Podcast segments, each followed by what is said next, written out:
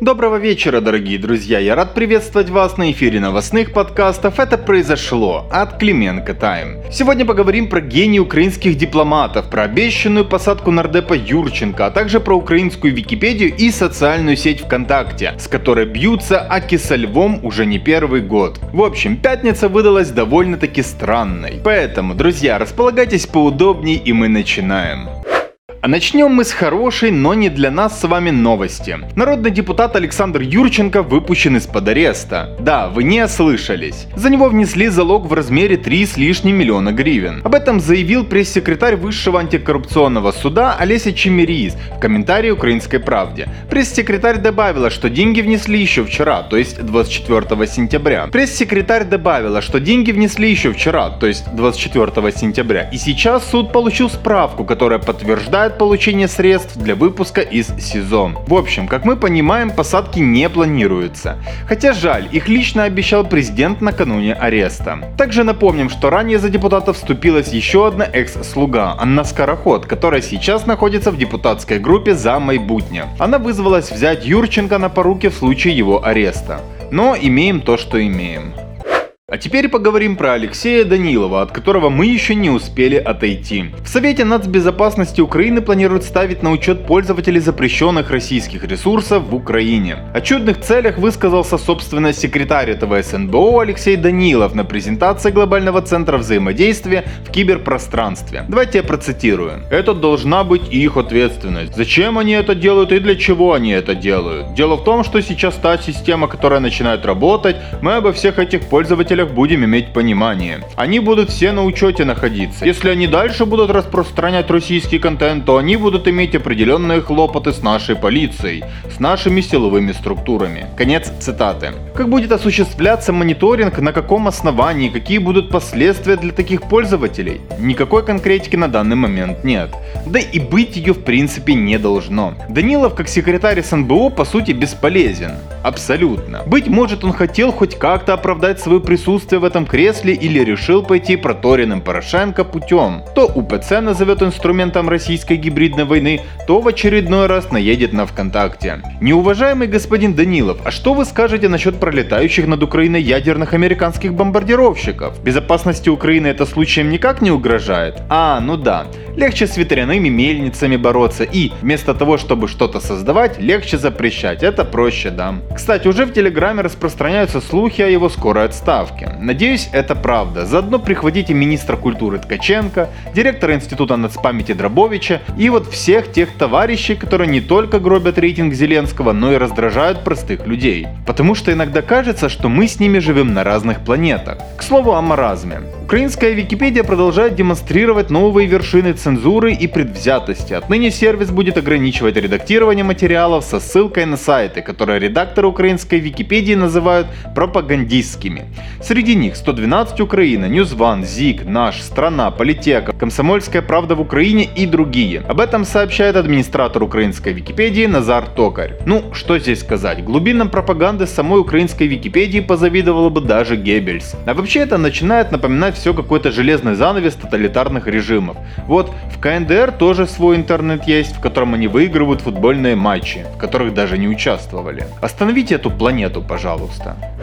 А теперь поговорим немного о чудесах украинской дипломатии. МИД Украины хочет пригласить Россию для участия в международной платформе по деоккупации Крыма от Российской Федерации, о чем заявила сегодня первый замглавы МИД Украины Эмине Джапарова. Ну, это та, которая была замом Юрия Статья в Минпропаганды. В своем заявлении она сразу сделала ремарку, мол, в правительстве не верят в то, что россияне примут приглашение. То есть пригласили так, абы было. Цитирую. «Мы пригласим Россию принять участие в этой платформе. Конечно, мы понимаем видеоэкстраусийную позицию уже 6 лет.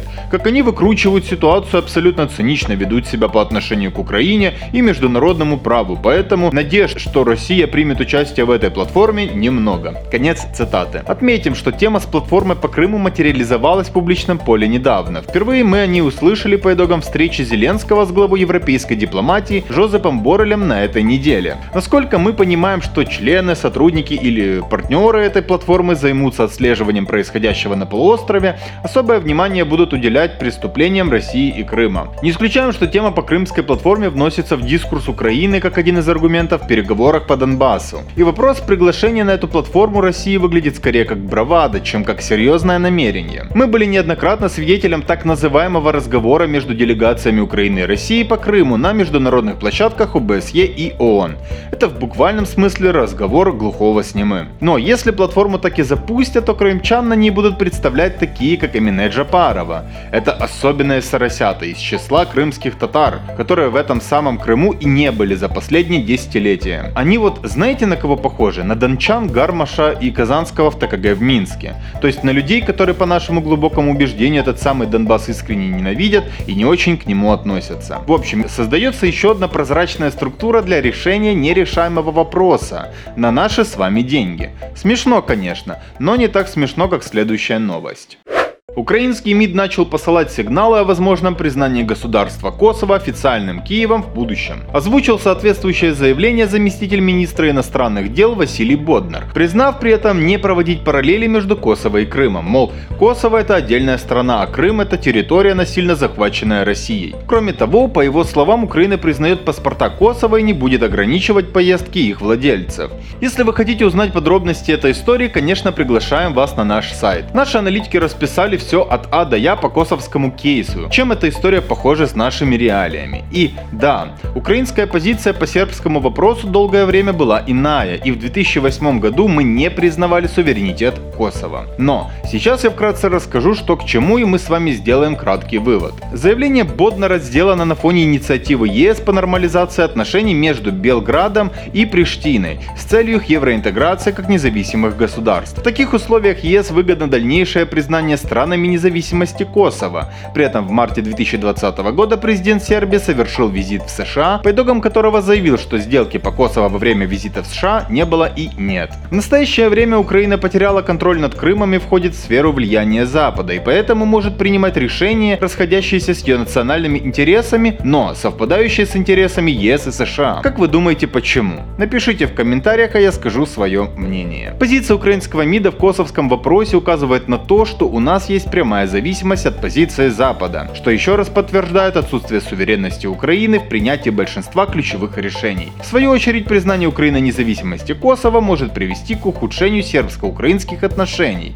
и даже к зеркальному решению, то есть признанию Сербии нового статуса Крыма. Но это же дипломатия по-украински, гениальная в своей некомпетентности, бессмысленности и беспощадности. Напомню, что за последние годы мы перессорились практически со всеми, кто к нам относился хорошо. Проще говоря, это как променять старых, верных, но возможно не таких красивых друзей на более модных, пафосных и крутых. Только для этих пафосных и крутых мы как страшная подружка без собственного мнения. Надеюсь, я объяснил понятно. Теперь немного юмора. Это повесть о том, как Ленинский суд пошел против заветов Ильича то есть Ленина. Пока правосудие для убийц в погонах приходится добиваться годами и героическими усилиями адвокатов, украинские суды продолжают штамповать приговоры за пропаганду коммунизма.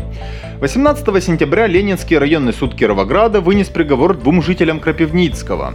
Благодаря сделке со следствием им досталось по два года, с испытательным сроком на 12 месяцев, за пропаганду коммунистического режима. Кстати, сам город декоммунизировали, а до суда так руки и не дошли. Не кошерно как-то получается. Короче, рассказываю небольшую предысторию. Короче, рассказываю небольшую предысторию. На свой канал в ютубе ребята заливали видосики, которые, согласно выводам судебно-лингвистической и семантико-текстуальной экспертизы призывали зрителей строить коммунизм по заветам Ильича в рамках кировоградской редакции Красной школы. Этим призывом было усмотрено приглашение зрителей становиться приверженцами Красной школы, изучать учение Владимира Ульянова, то есть Ленина, а также добиваться активного воплощения в жизни его рецептов построения общества, побеждать врагов внутренних и внешних по Ильичу. Все это сопровождалось высказываниями а «Да здравствует Великая Октябрьская соцреволюция», «Помните, любите, изучайте Ильича», «Стройте новую жизнь, новый быт, новую культуру по Ильичу и так далее. Верные ленинцы пошли на сделку по статье 436-1 Уголовного кодекса Украины, то есть пропаганда коммунизма. Отделались легкими спугами 40 тысячами гривен на компенсацию судебных сборов. Тем временем вспомним, что другой суд признал символику дивизии Waffen-СС Галичина не нацистской. В интересные времена мы с вами живем, товарищи. А на этом, друзья, пока что все. Ждем вас на нашем телеграме, YouTube канале Клименко Тайм, а также на нашем сайте. У нас всегда много чего интересного для размышлений и для того, чтобы всегда быть в курсе актуальных новостей. Хороших вам выходных и до новых встреч. Обнимаю.